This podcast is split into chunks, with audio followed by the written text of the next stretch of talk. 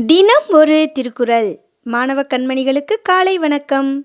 அதிகாரம் இருபத்தி ஒன்று தீவினை அச்சம். குறள் எண் இருநூற்றி ஒன்பது. தன்னைத்தான் காதலனாயின் எனைத்தொன்றும் துன்னர்க்க தீவினைப்பால். விளக்கம் ஒருவருக்கு வாழ ஆசை இருக்குமேயானால் தீவினை பக்கம் சிறிதும் செல்லக்கூடாது. ஒருவர் தனக்கு நல்லதை விரும்புவாரேயானால் எத்துணை சிறிய தீய செயலையும் பிறருக்கு செய்யாதிருத்தல் வேண்டும் என்று கூறுகிறார் திருவள்ளுவர். மீண்டும் குறள் தன்னைத்தான் காதலனாயின் எனைத்தொன்றும் துன்னற்க தீவினைப்பால். நன்றி மாணவ செல்வங்களே. வாழ்க வளமுடன் வாழ்க வையகம். மகிழ்ச்சியாயிருங்கள்